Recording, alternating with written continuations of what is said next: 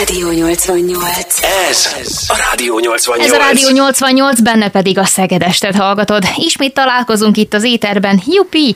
A ma este házigazdája Kamiáti Ági. Üdvözöllek a készülék előtt. Mai vendégem és beszélgető társam Szalai Tamás, a Szegedi Tudomány Egyetem Természettudományi és Informatikai Kar Fizikai Intézetének adjunktusa. Jól mondom. Így van, köszönöm, Így. és üdvözlök mindenkit. A Szegedest ma esti műsorában arról fogunk beszélgetni, hogy hogyan zajlik a munka az STL Fizikai Intézetében, milyen eredményekkel és kutatásokkal büszkélkedhetnek az intézményben.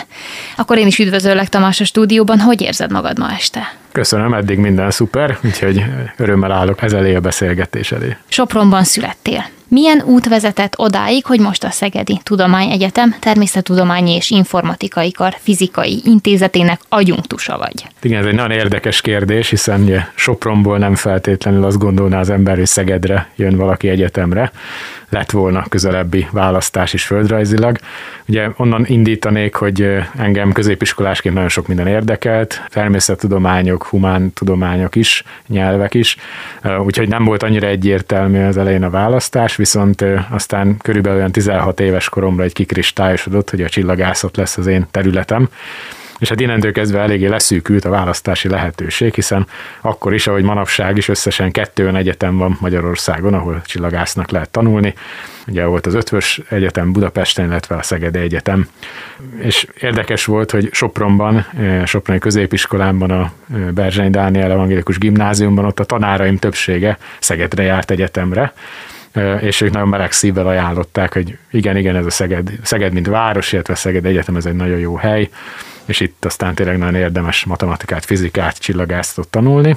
Emellett engem valahogy a ember léptékűbb város is mindig jobban mozott, tehát Budapest, tehát bár csodálom, mint város, meg rengeteg építészet, meg kulturális vonatkozását, de élni benne, ez vagy egy kicsit engem ha nem is riasztott, de valahogy szimpatikusabbnak tűnt így előre egy Szeged méretű város.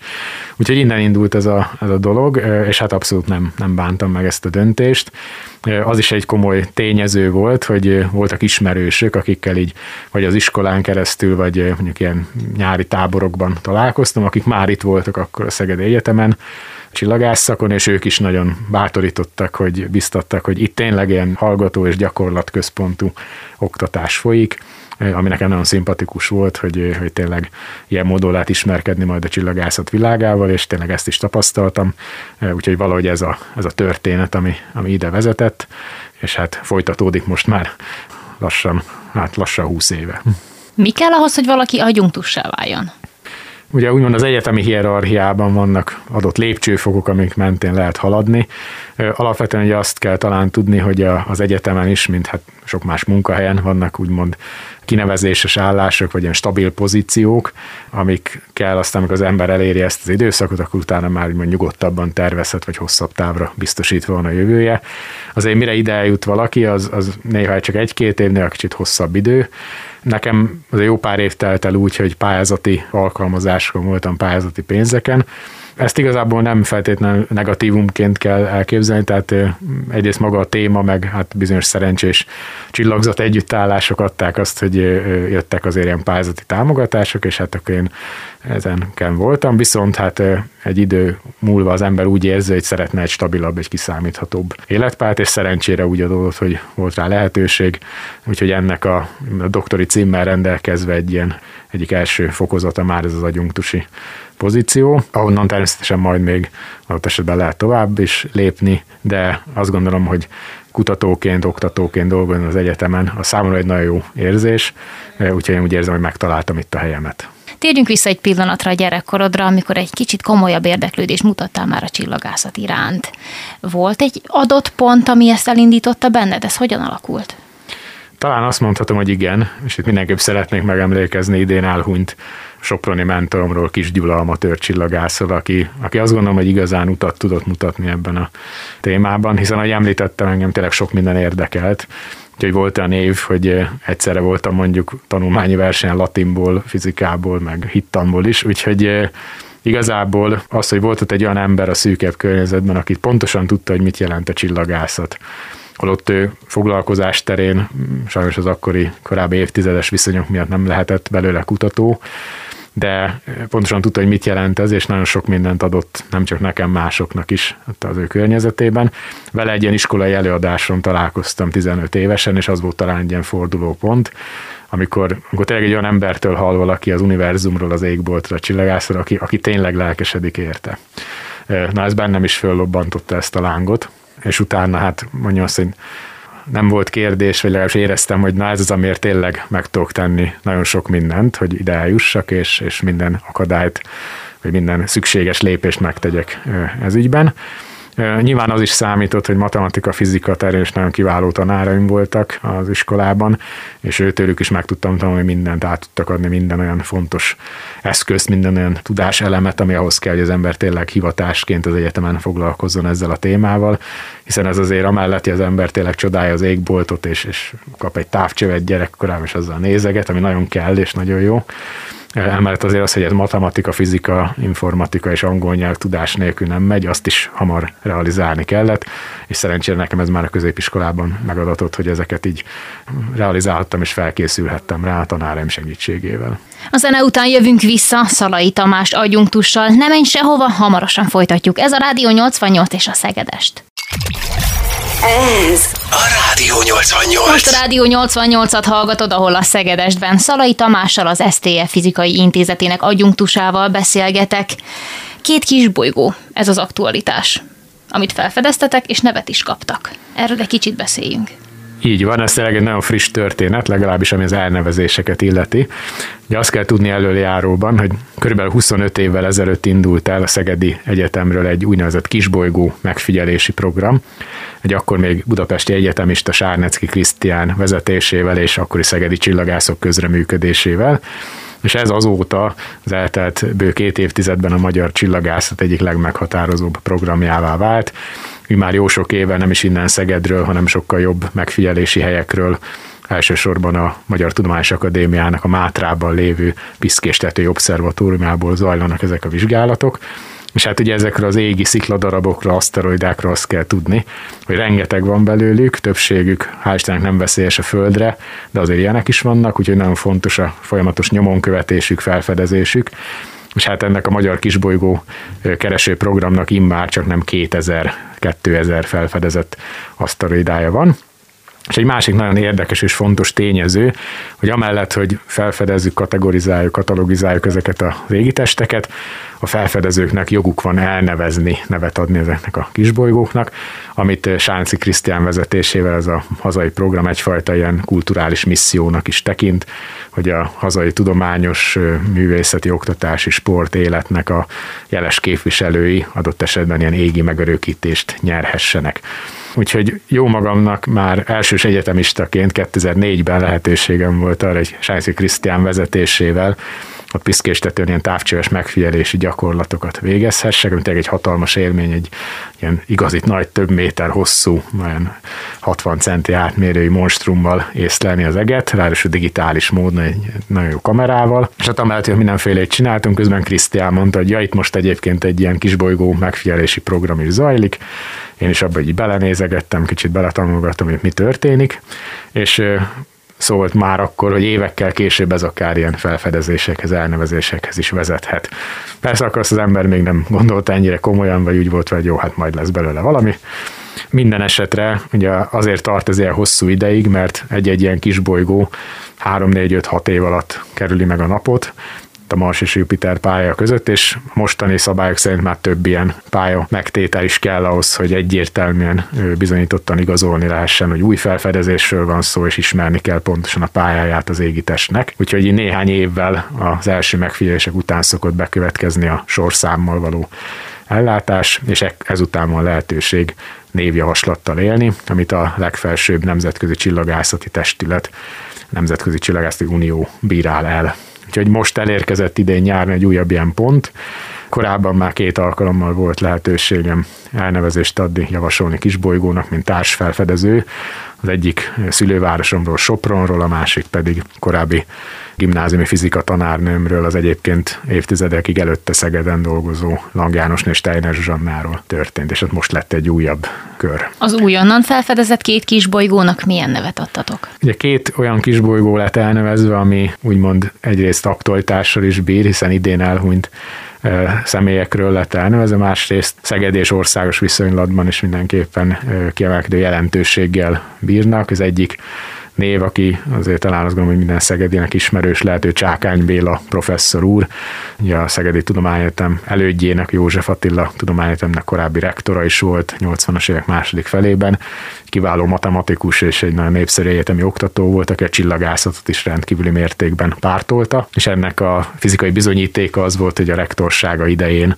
jött létre a Szegedi Csillagvizsgáló Alapítvány, és ennek a kezdeményezésnek, vagy ennek a lehetőségnek köszönhetően épült fel egyáltalán a Szegedi Csillagvizsgáló, ami pont idén 30 éves egyébként, tehát 1992-ben létesült, úgyhogy professzornak nagyon sokat köszönhettünk ez alatt az idő alatt és hát ő sajnos pont nem érhette már meg ezt a 30 es évfordulót, amit a nyáron tartottunk, viszont amikor pont jött ez a lehetőség, úgy éreztük, hogy úgy éreztem, hogy ez egy kiváló alkalom a ilyen típusú megemlékezésre, és hát a másik, aki pedig egy nagyon híres művész, Hauman Péter, akit gondolom mindannyian láttunk, hallottunk és szeretünk, ő pedig tényleg egy-két héttel azelőtt hunyt el, hogy ez az e-mail megérkezett, hogy van lehetőség kisbolyt elnevezni, úgyhogy mert számomra egy nagyon kedves színművészről van szó, rá is gondoltam ez ügyben és további három javaslatot is, névjavaslatot is befogadott végül a Nemzetközi Csillagászati Unió, ezek személyesebb kötődése elnevezések.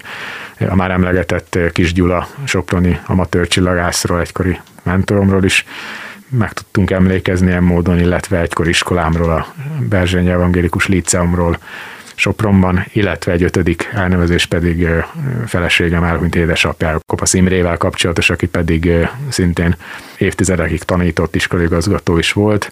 Azt gondolom egyébként az volt iskolámhoz és a néha apósomhoz kapcsolódóan is, hogy napjainkban különösen fontos az, hogy az ember tényleg kifejezze, ahányszor csak lehet, hogy mennyi mindent köszönhet az egykori tanárainak, az egykori iskoláinak, hogy tényleg az a tudás, az a, az életre nevelés, amit ott kapott, az, az nem helyettesíthető mással. Tehát fontos, hogy érezze azt a, a társadalom, és mindenki ki tudja fejezni a saját eszközeivel, igen, az iskola, az oktatás, annak a megfelelő kezelése, az, az életbevágó. Úgyhogy egy pici dologgal talán én is hozzá tudtam most ehhez járulni, bízom benne, hogy ez egy olyan dolog, ami, ami sok más ember szívében, fejében is folyamatosan ott van és erőre kap. Maradj velünk továbbra is, kedves hallgató, nem sokára folytatjuk a beszélgetést. Ez a Szegedest, most pedig a Rádió 88-at hallgatod.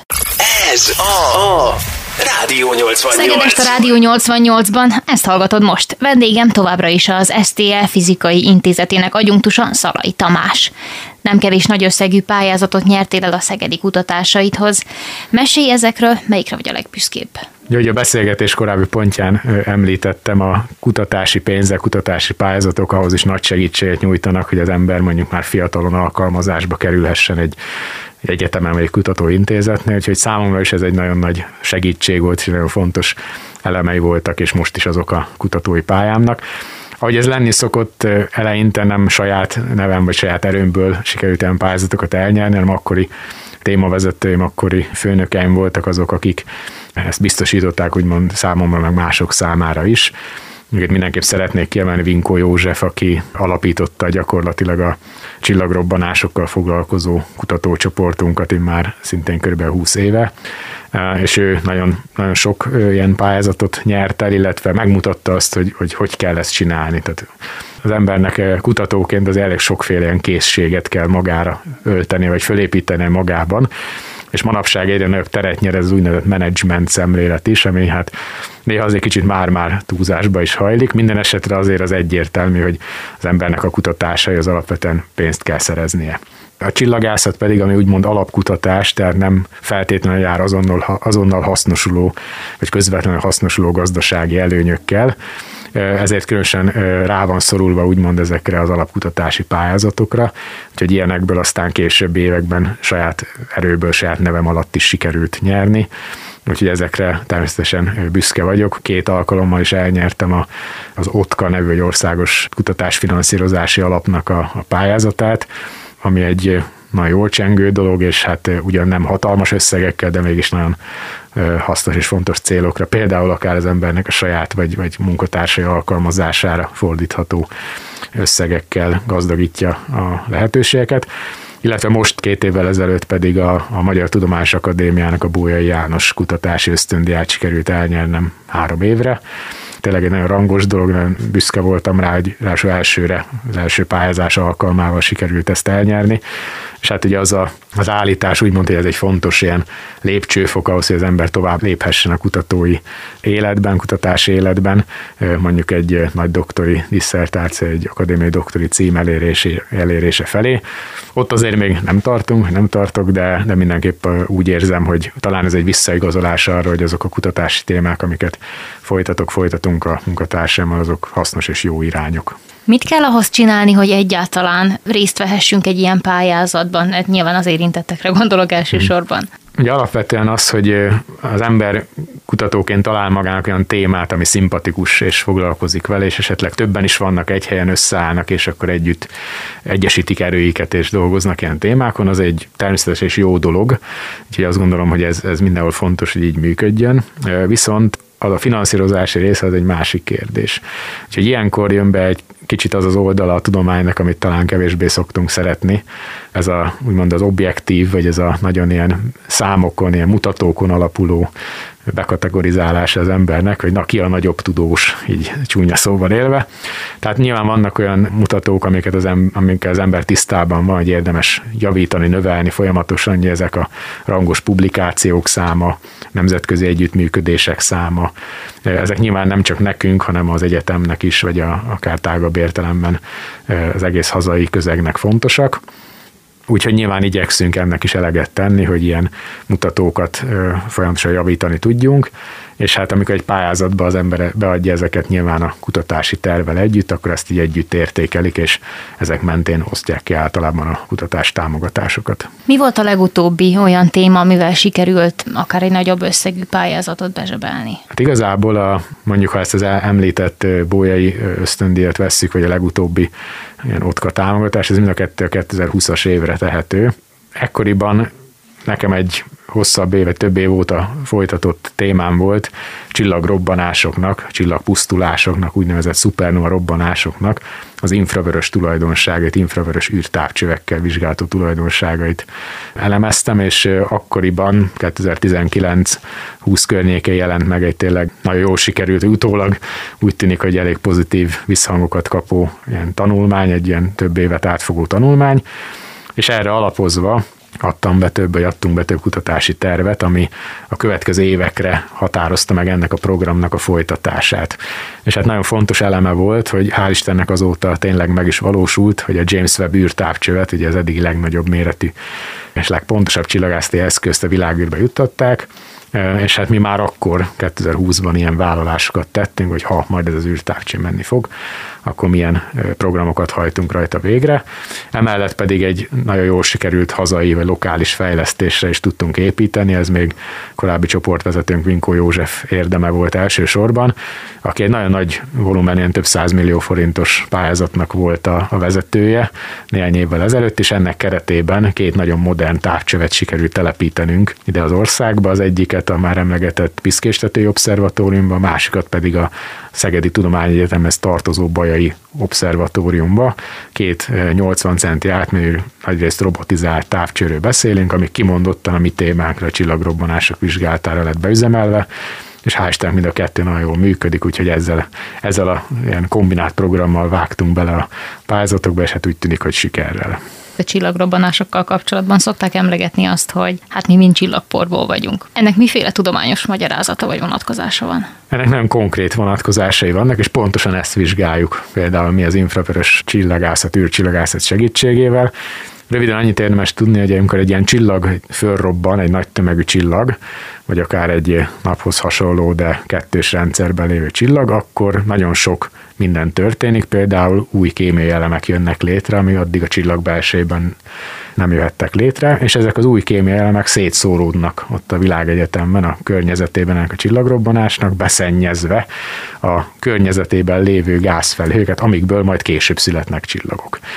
Úgyhogy ez a, a, az elképzelés, hogy a naprendszer is benne a Földdel úgy alakult ki, hogy már korábban egy közeli szupernova robbanás, úgymond ilyen nehezebb elemekkel, kémiai elemekkel beszennyezte, és az úgy épült be a bolygók például a Föld és rajta az egész földi bioszféra anyagába, hogy például a szervezetünkben, a testünkben lévő elemek, gondolok itt atomokra mondjuk nikkel, vagy, vagy vas, vagy ezüst, vagy arany, az egyszer, egykor tényleg egy csillagban volt, egy csillagrobbanás által jutott el valószínűleg ide, és épült be a bolygónkba és a mi testünkbe. Hasonló érdekességekkel fogjuk folytatni a Rádió 88 Szegedest című műsorát. Nem menj sehova, a beszélgetés folytatódik Szalai Tamással. Rádió 88. Ez a Rádió, Ez a Rádió 88, és még mindig a Szegedestet hallgatott. Köszönjük, hogy velünk vagy. A stúdióban továbbra is az STE adjunktusa, Szalai Tamás, meg én, Komiáti Ági. Ott hagytuk abba az imént a gondolatmenetet, hogy mi mind csillagporból származunk. Erre a következtetésre lehet, hogy nagyon messzire megyek. De hogyan lehet jutni, vagy hogyan jutott a tudomány? Ez egy nagyon izgalmas kérdés, ami már évtizedek óta foglalkoztatja a kutatókat, és nagyon szép példát mutat arra, hogy hogyan lehet tiszta elméleti jóslatokból, és hát számunkra elérhetetlen távolságban lévő fényév milliókra vagy milliárdokra lévő objektumokról közvetett, vagy ilyen félig közvetlen információkhoz jutni, és ezt összekombinálni olyan vizsgálatok, amit viszont szó szerint itt kézzel vagy a saját laboratóriumban el tudunk végezni. Ebben az esetben is ez történt, történik, hiszen egyrészt a, az, hogy a csillagokban hogyan zajlik a kémiai elemeknek az egymásba alakulása, hogy a csillagok energiatermelése, ugye a, mondjuk először a hidrogén fúziója által zajlik, aztán később nehezebb elemek is ebben részt vehetnek, és a csillagrobbanás aztán még hogyan vezet más további elemek keletkezéséhez. Ez alapvetően szintisztán elméleti következtetésekből indult, amit aztán most az elmúlt mm, egy-két-három évtizedben már valamennyire megfigyelésekkel is sikerült azért alátámasztani, és pont most a James Webb űrtávcsővel és olyan programokban veszünk részt, ahol ennek a végső, vagy az minden eddiginél alaposabb igazolása történhet. Viszont, ahogy említettem, ezt tényleg lehet kézzelfogható módon is vizsgálni.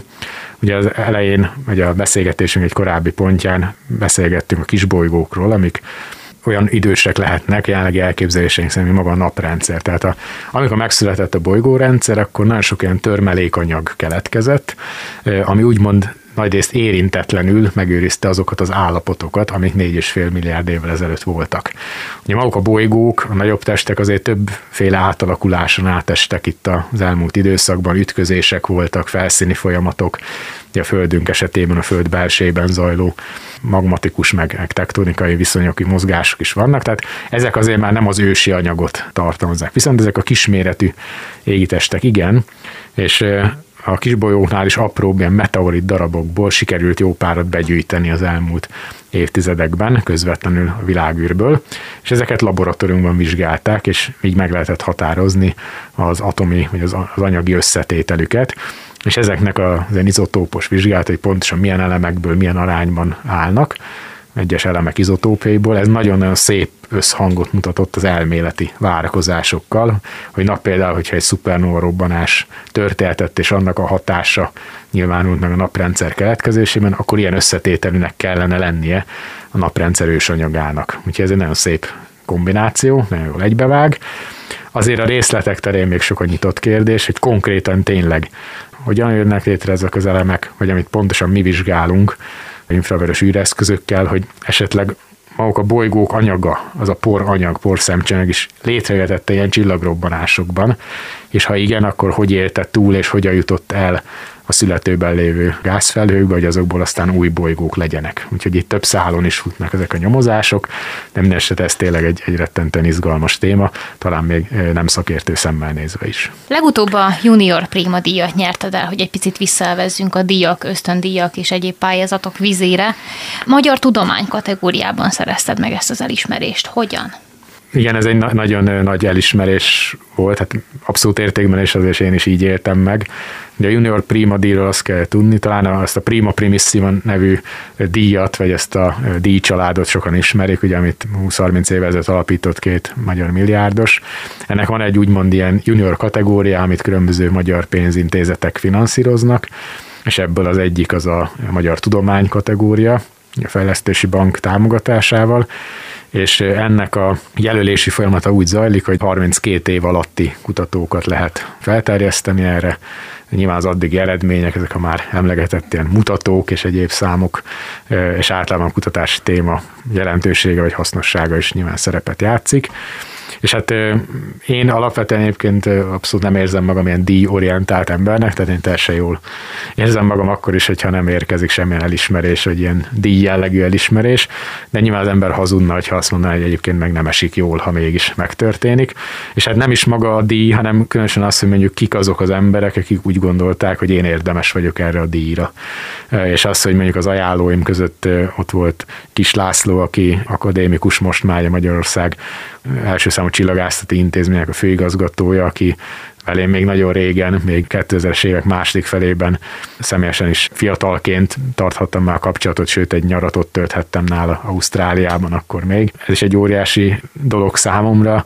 Talán az ajánlóim között volt egy másik nagyon híres és személyesen is számomra nagyon kedves csillagász kollégánk Szabados László professzor úr, illetve Szabó Gábor, aki akkor a professzor, aki akkor az egyetem rektora volt, és hát nekem tanárom is volt ugye több tantárgyból annó az egyetemen. Úgyhogy az, hogy ilyen kaliberű emberek gondolták azt, hogy, hogy na én vagyok az, a, akit támogatni lehet, és kell, az a számomra nagyon jól esett, és hát arról nem is beszélve, hogy amikor az ember átvesz egy ilyen díjat, mondjuk a Lovász László professzor úrtól, hát az önmagában egy élmény, egy, egy ilyen volumen, egy ilyen kaliberű ember kezet fog velem.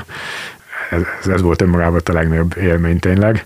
És egyébként volt egy nagyon, szintén nagyon szép, számomra nagyon kedves pillanat ennek az egész történetnek, hogy egy nagyon régi ismerősöm barátommal együtt kaptuk ezt a díjat, Vince Miklóssal, Budapesten dolgozik fizikusként, és vele nagyon régen nem találkoztam, középiskolásként ilyen űrtáborokba, űrkutatási táborokba jártunk együtt, és félig meddig ugyan egymás riválisai is voltunk, csúnya szóval élve, de nagyon jó kapcsolatban voltunk. Csak aztán elsodort minket az élet egymást, és az, hogy ott újra találkoztunk, ez újra egy kicsit felmelegített ezt a kapcsolatot, és azóta többször is már kapcsolatba kerültünk, úgyhogy hogy ilyen szempontból is egy nagyon pozitív élmény volt. Maradj velünk, kedves hallgató! A pozitív élmények sora ugyanis folytatódik a zene után. Ez a Rádió 88 és a Szegedest. Rádió 88. Ez a Rádió 88. Ez a Rádió 88 az életünk része. A Szegedest mai műsorában Szalai Tamással, az STE Fizikai Intézetének adjunktusával beszélgetek. Az imént említetted, hogy Ausztráliában is jártál például tanulmányúton. Mielőtt azonban erre rátérnénk, ismerős lehet a hallgatóknak az Agymenők című igen népszerű sorozat, és abszolút jó indulattal kérdezem, hogy van annak valóság alapja, ahogy abban a fizikus karaktereket ábrázol ábrázolták. Igen, ez egy pont nagyon jó példa, hogy fölkerül, ugyanis a, a beiskolázási előadásainkon, ilyen prezentációinkon pont ezt a említett sorozatot szoktuk behozni, és a szereplőket, és a következő dián pedig megjelennek áthúzva. Hogy nem, nem erről van szó, nem azért, mint egyébként nem lennek jó fejek és szimpatikusak, hanem egy kicsit tényleg valahogy ezt a képet erősítik, hogy a fizikus vagy a fizikával foglalkozó ember az ilyen kívülálló, egy ilyen nagyon magának való, félig talán őrült, vagy egészen őrült valaki. Általában nem erről van szó. Tehát azért nálunk sem munkahelyen és más az országban lévő fizikai intézetekben, egyetemeken is azt gondolom, hogy a kollégák, akik dolgoznak, teljesen normális hétköznapi emberek, hát nagy, nagy részt, viszont cserébe rajtunk tényleg látszik, én azt gondolom, hogy azzal foglalkozunk, amit szeretünk. És én azt gondolom, hogy ez egy olyan tényező, amit, amit nem biztos, hogy ma mindenki elég fontosnak érez. Nyilván az, hogy az ember pénzt keresen, az is egy fontos dolog, és a fizikával, a fizika tudással nagyon sok pénzt is lehet keresni. Tehát manapság azért a cégek Magyarországon is egyre másra keresik az ilyen képességű, ilyen tudással rendelkező embereket, és akár olyan területeken is, amit elsőre nem is gondolnánk. Tehát az, hogy valaki fizikusként mondjuk a fizika valamelyik ágával foglalkozik, ez egy természetes dolog. De az, hogy valaki fizikusként mondjuk egy bankban dolgozik, vagy egy tőzsdei cégnél, egy biztosítónál pénzügyek modellezése zajlik, ez már talán kevésbé közismert. Mit csinál egy fizikus ilyen munkakörökben, vagy munkahelyeken? A fizikus pontosan azt csinálja, amit megtanult, és amire képes, hogy folyamatokat tud modellezni, és ezzel akár jóslatokat tenni, hogy előre látni, hogy mi fog történni. Hát ez a pénzügyi világban nem kell talán mondani, hogy mennyire fontos. Tehát az, hogy folyamatokból lezajló, vagy, vagy feltételezhető folyamatokból milyen végeredmény fog születni, hát ez egy nagyon komoly matematikai, fizikai probléma. És hát erre most bocsánat, senkit nem akarok így megsérteni, tehát nem a közgazdasági végzettség az, ami fölkészíti az ember. Nyilván az is nagyon fontos, annak is megvan a maga szerepe, de amikor konkrétan ilyen szintű modellezésekről, probléma kezelésről van szó, az már egy matematikai fizikusi végzettséget és készségeket kíván. Akár említhetném azt is, hogy ma már úgymond a társtudományokban, tehát a biológiától, a kémián át, az informatikán keresztül sok-sok olyan probléma merül fel, ahol fizikusi szemléletmódra, fizikusi látásmódra van szükség, és hát ezt igyekszünk mi is az egyetemen átadni a hallgatóinknak, és hát hál' nagyon sok példa van arra, hogy milyen különböző területeken megállhatják a helyüket fizikusként, csillagászként, fizikával foglalkozó emberként szereplő és ilyen végzettséget nyerő volt hallgatóink, kollégáink. Tudnál olyan munkaköröket említeni, amiket meglepő módon fizikusok látnak el? Igen, mondjuk ha elsőre nem Szegedi, hanem nemzetközi példából indulunk ki, hát ezt nem biztos, hogy mindenki tudja, hogy vannak a híres emberek, akik egykor fizikusok voltak, vagy fizikát tanultak az egyetemen. Mondjuk James Cameron, a világ leghíresebb filmrendezője, fizikusi vénával rendelkezik, ezeket látszik is sok filmjén. Vagy például Ross Brown, aki a Forma 1-ben a, a, a ferrari volt nagyon sokáig technikai igazgató, egyik legnagyobb koponya a téren, ő is fizikus végzettségű. És hát meg csillagász kell említeni, nekem mindig az egyik első kedvenc példám az Brian May, a Queennek a gitárosa, aki doktorált is asztrofizikából, tehát egy, egy nagyon komoly szakember csillagásztól, csak hát mellette az elég jó zenél is. Meg valószínűleg egy kicsit nagyobb lehetőséget is tartogat, de szóval ezt a kettőt is például tudja kombinálni. De nálunk is az elmúlt években, akik végeztek, hallgatóink is elmentek a mondom, tiszta munkaerőpiacra, a legnagyobb magyar cégeknél dolgoznak optikai területen, optikai tervezés az, hogy manapság gondoljunk itt az orvosi eszközökre, a fényképezőgépekre, mobiltelefonokra, bármire. Az autóipar, a járműipar szintén egy olyan dolog, ami nagyon sok fizikus vénájú embert keres. A pénzügyi területet már említettem. Itt most már az utóbbi években szegedi cégek is alakulnak, ahol mondjuk fizikusok dolgoznak, mint csoportvezetők és, és vezető szakemberek. Úgyhogy azt gondolom, hogy, hogy tényleg tárva nyitva áll a világ a fizika diplomája emberek előtt. Már-már túlzóan is, tehát a legnagyobb egyetemek a világon egyébként most azzal küzdenek, gondolok mondjuk a Kalifornia egyetemekre, a Caltechre, a Berkeley-re, hogy már elszívják konkrétan az ott dolgozó munkatársakat is egész más területek. Legutóbb például a Los Angeles-i divat cégek kezdtek el egy ilyen elég nagy hullámban elméleti fizikusokat, asztrofizikusokat elszívni az említett egyetemekről, hiszen rájöttek, hogy a, ahhoz, hogy mondjuk ők nagyon sikeres ilyen online vásárlási stratégiákat tudjanak kialakítani, az körülbelül olyan szintű ilyen algoritmus alkotás, meg modellalkotás kell, mint amivel mondjuk az univerzumot próbáljuk lemodellezni, és hát rájöttek, hogy hát akkor vegyük meg a legjobbakat, tehát nyilván a legjobbakra van szükség, és volt, aki vevő is volt rá.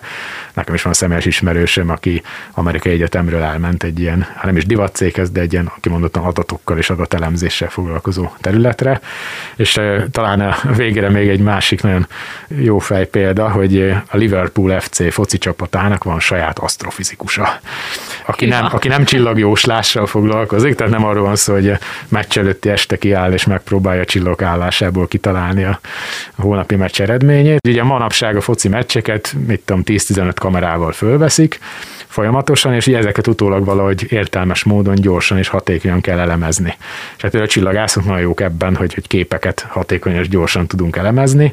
Úgyhogy a Liverpool, amikor legutóbb bajnoki címet szerzett, külön közleményben köszönetet mondtak a csillagász munkatársuknak, hogy az ő munkája lehetővé tette azt, hogy a saját játékosaiknak az elemzését is pontosabban ismerjék, illetve az ellenfélnek, vagy a potenciális későbbi játékosaiknak a, a mozgását és mindenfajta meccseti tevékenységüket, úgyhogy hogy így ilyen szempontból is az alkalmazott fizika, az alkalmazott asztrofizika is egy nagyon nagy potenciál ma a világban. Érkezünk nem sokára a többi érdekességgel is Szalai Tamással. Ez a Rádió 88 meg a Szegedest. Ez a, a Rádió 88. A Szegedestet hallgatod a Rádió 88-ban, ahol a Szegedi Tudományegyetem Természettudományi és Informatikai Kar Fizikai Intézetének agyunktusával Szalai Tamással beszélgetek. Az imént ígértünk olyat a hallgatóknak, hogy a külföldi tanulmányutakról is fogunk beszélgetni. Említettél egy ilyet, hogy Ausztráliában például már jártál. Így van, ez itt most a reklám helye úgymond, tehát tényleg a, a kutatói életpályának ez azt gondolom egy nagyon fontos része, hát különösen a Covid járvány előtt volt ez igaz, hogy tényleg beutazhatjuk a világot, a konferenciák, szakmai tanulmányutak, csillagászati obszervatóriumnak vagy nagy fizikai kutató berendezésének a meglátogatása, az, az egy óriási élmény, azon túl, hogy nyilván tudományos haszonnal is, komoly haszonnal is bír. Úgyhogy számomra is megadatott az, hogy elég sok ilyen látogatásban, és sok utazásban vehettem részt. Rögtön indult onnan, hogy harmadéves egyetemistaként 2006-ban egy nyarat a világ legjobb kutatóintézetében tölthettem a Harvardon, Bostonban, Harvard Asztrofizikai Intézetén, és ez úgy jött ez a lehetőség, hogy a korábbi szegedi témavezetőm Mészáros Szabolcsi, ott volt akkor éppen egy három éves összendíjjal, és hát emberileg is jó kapcsolatban voltunk, és mondta, hogy hát figyelj, itt van egy nyár, gyerek, és itt lehet kutatni, meg, meg mindenféle csinálni. Úgyhogy ez egy, ez egy óriási élmény volt. Pláne úgy, hogy úgy voltunk innen ott a Harvardon, hogy öten voltunk in magyarok egy hatfős szobában, tehát amikor az olasz kollega kiment, akkor ugye magyarul beszélgettünk, mint a Manhattan projektben annó a Szilárd Leóék, bár nyilván nem akarom magunkat hozzájuk hasonlítani, de az érzés, a feeling az, az meg volt. És hát tényleg volt olyan nap, amikor egyébként ott mi csak magyarok tartottunk, vagy szinte csak magyarok tartottunk mondjuk szeminárium előadásokat. Emellett találkozhattam például Andrew Szentgyörgyivel ott kint Bostonban, aki Szentgyörgyi Albert, ugye Nobel-díjas korábbi szegedi rektor unokatestvének a fia, tehát rokon ténylegesen, aki már az USA-ban született, de hát nem nagy szeretettel fogadott minden magyart, különösen miután egy volt kollégánk Fűrész Gábor nála kezdett dolgozni, és hát nagyon nagy eredményeket értek el együtt. Úgyhogy ez volt az indítás, hát ez egy nagyon nagy dolog volt, és hát később, vagy három évvel később jött az ausztráliai lehetőség szinte nyár erejéig, ami egyrészt ugye egy, tényleg egy teljesen más világ, hatalmas távolságra, ugye egy déli égbolt alatt, ami egy másik nagy csoda, és hát ott voltam először igazán komoly csillagászati obszervatóriumban, tehát ahol nagyon nagy távcsövek, egy, egy nemzeti park közepén, ahol kenguruk ugrálnak a kupolák között. Milyen átmérőjű távcsövekkel tudtál itt dolgozni? Több távcső is van, van a legnagyobb az 4 méter kategóriájú, amivel mi dolgoztunk, az egy ilyen kb. 2,5 méter átmérő volt, Hát az már igen, tehát úgy, úgy az ember úgy, úgy amikor odaállt mellé, aznak már egy tekintélye volt, és hát ezt irányítani, ezzel mérni, ezzel dolgozni, hát ez meg külön egy, egy nagy élmény jelentett. És hát utána különösen a 2016-2019 közötti három évben vált nagyon intenzívvé a, az a külföldi utazása már emlegetett kutatási pályázatoknak köszönhetően is. Előtte is jártam már az Egyesült Államokban, még utána kétszer Texasban, ahol már korábban is említett Vinko József révén volt kapcsolatunk, ő ott dolgozott húzamosabb ideig, innen Szegedről elmenve, vagy részben oda kimenve, és hát Texas is egy csodálatos hely, ott aztán tényleg egy akkor obszervatóriumban lehettem, ahol 10 méter átmérő távcsős van, tehát ez egy, ez egy hihetetlen világ. És hát utána 2016-tól pedig már saját kutatási pályázatok segítségével, főleg konferenciákra utazhatom, ami pedig hát azért nagyon fontos, mert így lehet a valós kapcsolati hálót építeni. És hát mondjuk a konferenciák olyanok, hogy néha elég egzotikus helyekre szervezik őket, úgyhogy volt egy olyan szűk két éves időszak, amikor egymás után voltam Floridában, Mexikóban és a Húsvét szigeten. Ugye a Húsvét sziget, ami 4000 kilométerre ben van a, a csendes óceánban minden egyéb lakott helytől, hát az önmagában egy fantasztikus élmény volt. Kicsit aggódtam is, hogy hogy lehet majd ezt a kutatási pályázatba úgy leírni a beszámolóban, hogy ne ilyen óriási nagy nyaralásnak, vagy ilyen világkörüli turnénak tűnjön. De hát az ember ilyen helyekre azért akkor megy, amikor, amikor van mit vinnie.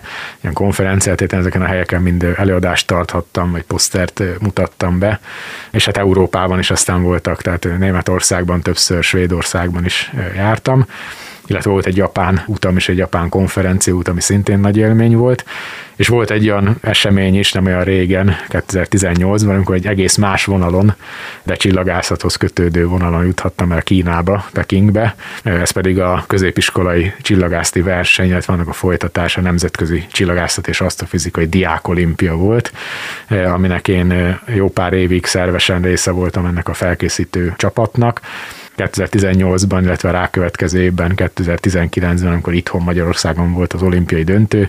Ezekben az években én lettem a csapatkapitány, szövetségkapitány, a magyar diákoknak, ami önmagában is egy nagyon nagy élmény volt. Nagyon-nagyon tehetséges fiatalokkal találkozni, dolgozni velük, és hát emellett még ilyen utazásokat is megtenni, például Pekingbe, az mind óriási élményt jelentett így együttesen is. Az általad említett egzotikus helyeken, akár említetted itt a déli oldalát a Földnek, hogy hogyha onnan nézed az eget, az nagyon más, mint itthon? Nagyon. Igen. Miben más? Nagyon más. Egyszerűen arról van szó, hogy más részére látunk rá, a, főleg ami nagyon látványos a mi galaxisunknak, tehát a tejútrendszernek a síkjára. Ugye ez egy ilyen, innen ha nézzük a tejutat, akkor még ha egy nagyon, tényleg nagyon éjszaka nagyon sötét helyről, kivilágításmentes helyről nézzük, akkor is csak inkább ilyen halvány derengés.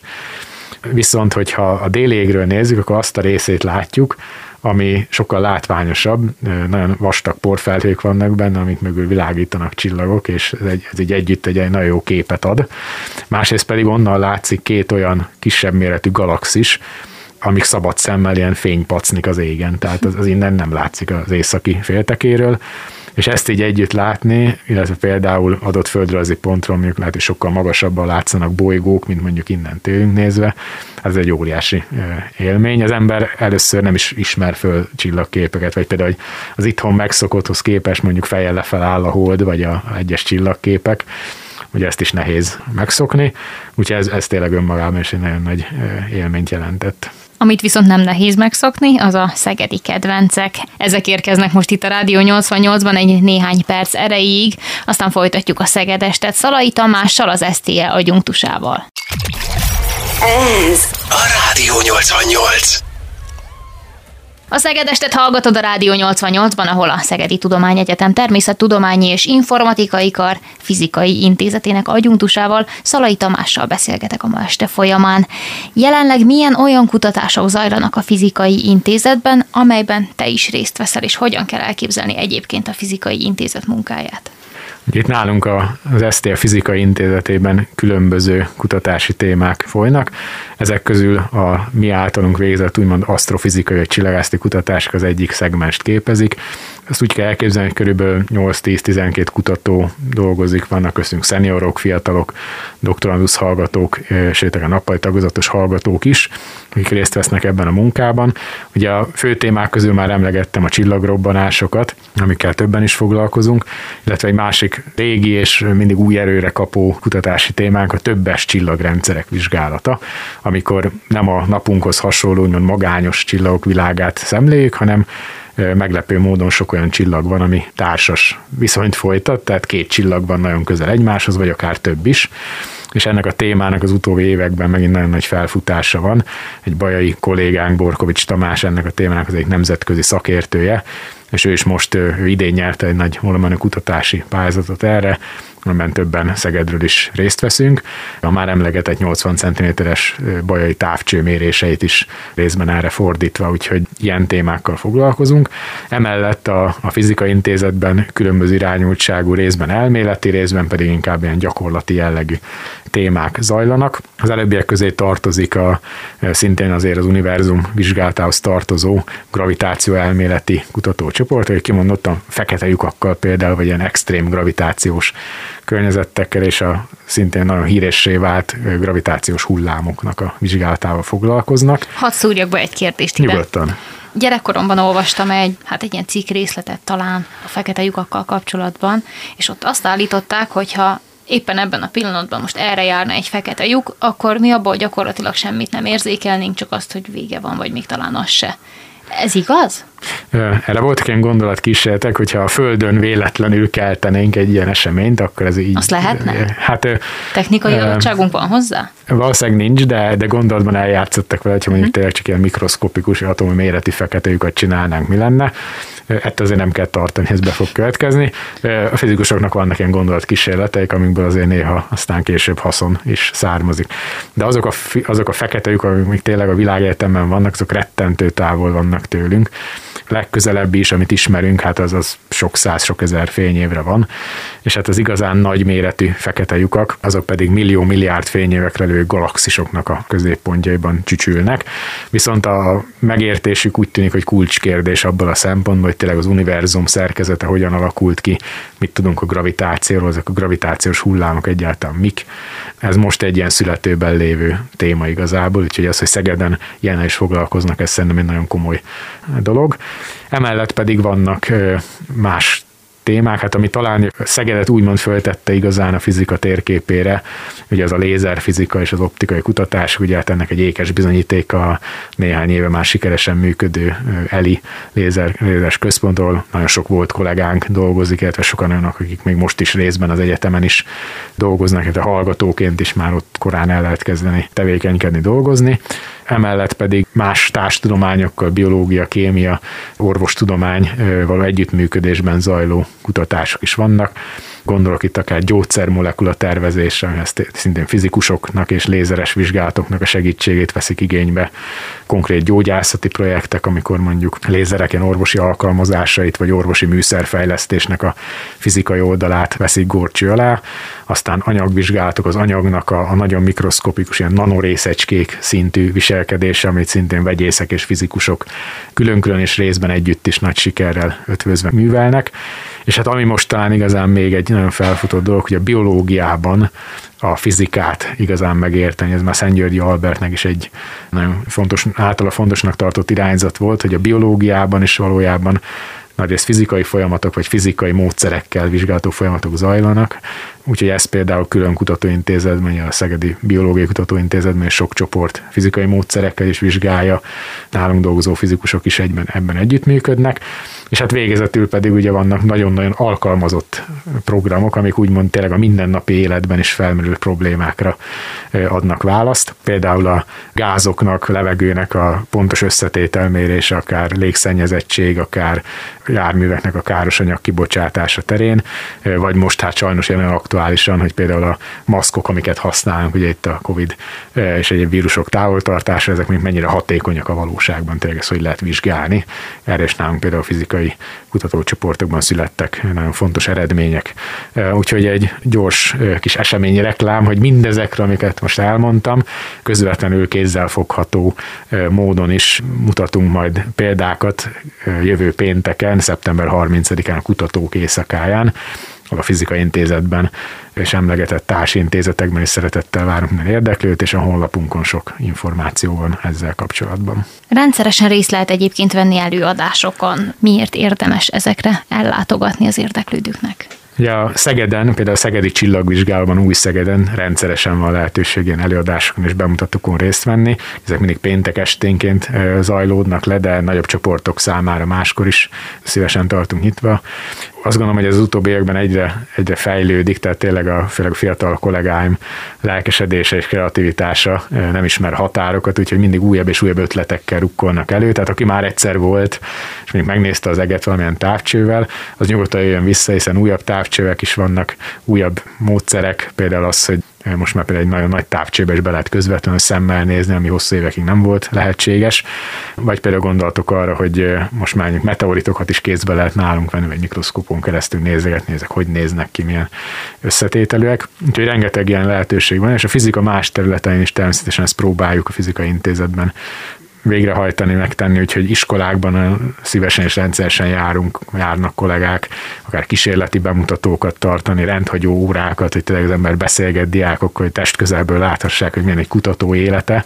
Ezekre a jövőben is természetesen nagyon szívesen vállalkozunk, és hát vannak ezek a kiemelt események, amikről most is szó volt. Szerencsére az a tapasztalatunk, hogy ezekre szívesen nagy számba jönnek látogatók, úgyhogy csak biztatni tudunk mindenkit, különösen a fiatalokat, általános és középiskolásokat, hogy jöjjenek, gyertek, nézzétek meg, hogy milyen egy kutató, milyen egy, egy tudományjal foglalkozó ember élete, nem fogjátok megbánni. Néhány perc is folytatjuk a beszélgetést Talai Tamással, ez a Rádió 88, benne pedig a Szegedest. Ez a, a Rádió 88. Köszönjük, hogy még mindig a Rádió 88-at hallgatod, benne pedig a Szegedest szól. A Szegedi Tudományegyetem Természettudományi és Informatikai Kar Fizikai Intézetének agyunktusával, Szalai Tamással beszélgetek. Nem sok maradt a mai műsorból, de néhány kérdésem még mindenképpen lenne. A legkedvesebb emlékeidre vagyok kíváncsi elsősorban, amit itt a Szegedi Tudományegyetemen szereztél, Sopronból jött fiatalként. Ja, ahogy említettem, a várakozásaimnak abszolút megfelelő, túl is szárnyalt azokat, hogy tényleg Szeged egy nagyon hallgatóbarát ember léptékű város, amit magam is pozitív értelemben sokszor megtapasztalhattam. Hát ha, ha egy élményt kell kiemelni, az az mindenképp nagyon személyes jellegű, hiszen a feleségemet is itt az egyetemen ismertem meg, évfolyamtársak voltunk, egy számomra is nagyon kedves dolog ez, hogy végül aztán összeáll, így egymásra találtunk, összeházasodtunk, és hogy az életben is munkaterületen is nagyon jó mindent meg tudunk beszélni, hiszen egyébként részben egymás mellett ülve is dolgozunk az egyetemen. Kata a feleségem, ő gimnáziumban is tanít, tehát olyankor másik épületben van, de ez a szimbiózis így köztünk ez nagyon jól működik, és mind a ketten nagyon szeretjük ezt az állapotot, hogy munkaidőben sem vagyunk feltétlenül messze egymástól. Úgyhogy ez egy nagyon, talán ez a legfontosabb dolog, amit szeretnék kiemelni, viszont hát más tényezők is tényleg szerepet játszottak abban, hogy nagyon jó szívvel emlékszem vissza ezekre az egyetemista évekre.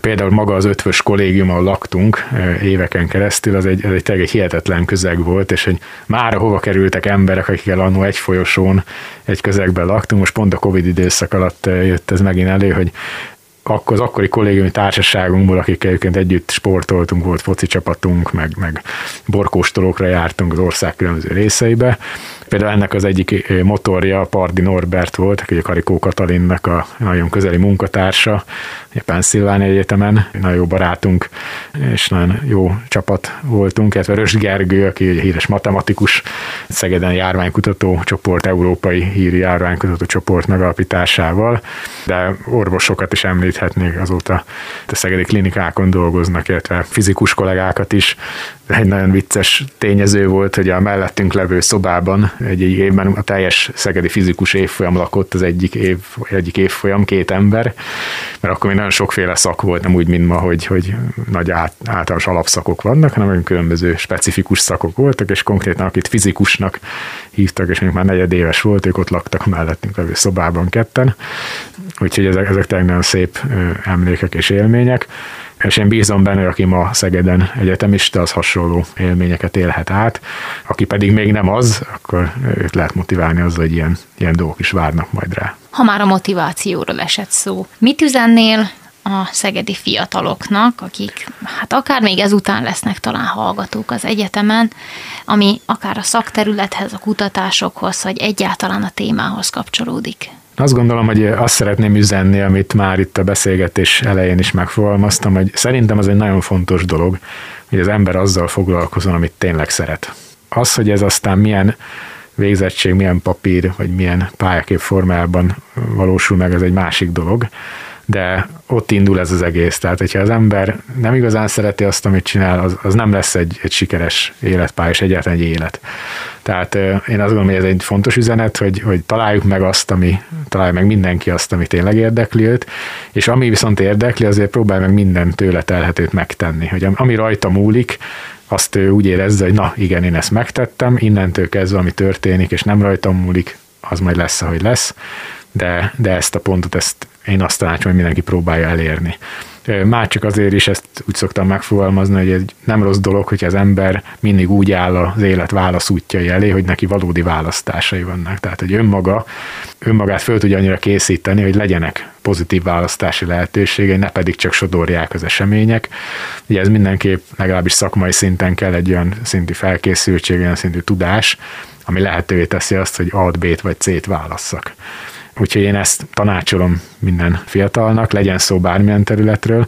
Természetesen, aki külön is biztatnám azokat, akik mondjuk a természettudományok, a matematika iránt érez készséget, hogy ezt, ezt becsülje meg és fejlesz magában, amennyire csak lehet, és nyugodtan, bátran válaszol ilyen irányú területet, még ha hirtelen éppen nem is ez hangzik a legdivatosabbnak, vagy nem ehhez dedikálják a legmagasabb felvételi pontszámokat, mert igazán ezek a szakok, akik, akik tényleg ezeket a területeket érzik magukban jónak, vagy ezeket a területeket szeretik, azoknak ezek a szakok fognak igazán jó élményeket és igazán hasznosítható tudást adni. Úgyhogy ez a, talán ez a velős tömör üzenet, amit tudok küldeni a szegedi fiatalok felé, és hogy tényleg tájékozódjanak, szerezzenek információkat. Nálunk például az egyetemen és a fizikai intézetben erre minden lehetőséget igyekszünk megadni. Ha nem a fizikai intézetben dolgoznál, akkor hol?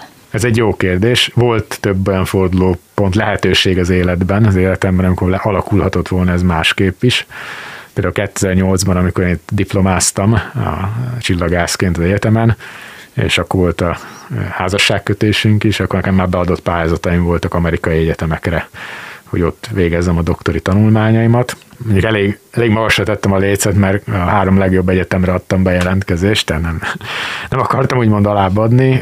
Nyilván ennek az lett a következménye, hogy ez nem sikerült, de ezt egyáltalán nem bánom. Tehát úgy érzem, hogy lehet, hogy sokkal, még sokkal több nemzetközi kapcsolatom lett azáltal, hogy itt Szegeden dolgozom, mert itt úgymond biztosítva volt egy, egy jó életpálya, tudtam a lehetőségem maximálisan élni, és ma, ma azért már olyan a világ, hogy akár interneten keresztül, vagy az emlegetett külföldi utazások segítségével nagyon gyorsan tud az ember kapcsolati hálót szőni, ami nagyon fontos minden területen. Úgyhogy úgymond manapság is ebből élek, hogy a, a külföldi kollégákkal nagyon intenzíven tartjuk a kapcsolatot, ezáltal vannak nemzetközi pályázati lehetőségeink. Megfordítva, visszatérve az eredeti kérdésre, nem tudom, én, én magamat ilyen egyetemi szférában tényleg nagyon jól érzem, hogyha nem állítom, hogy minden aspektusa mindig a, a kedvemre való, de amikor tényleg az van, hogy az ember az oktatással, a kutatással foglalkozhat, és ezt a kettőt együtt végezheti, én nagyon szeretek fiatalokkal foglalkozni, úgymond a tudást megosztani, vagy azáltal is fejlődni, hogy az ember oktat és erre készül, hogy tudást adjon át. Nekem nagyon hiányozna, ha ez a rész nem lenne. Ha még egyszer választanom ki, még egyszer döntem ki, biztos, hogy újra eh, a csillagászat mellé tenném le a voksomat, úgyhogy ilyen szempontból semmilyen fajta eh, hiányérzetem nincsen. És legyen ez a végszó. Tamás, nagyon szépen köszönöm, hogy a vendégünk voltál ma este. Ennyi fért a Rádió 88 mai beszélgetős műsorába a Szegedestbe. Ma este Szalai Tamással a Szegedi Tudományegyetem Természettudományi és Informatikai Kar Fizikai Intézetének adjunktusával beszélgettünk kutatásokról, karrierről, életútról. Köszönöm, hogy mindeddig velünk tartottál, kedves hallgató. Ne feledd, jövő héten ugyanekkor ugyanitt egy újabb izgalmas témával folytatjuk a Szegedest sorozatát. Addig is vigyázz magadra. Komiáti Ágit hallottad. Halihó! Rádió 88. Ez a Rádió 88.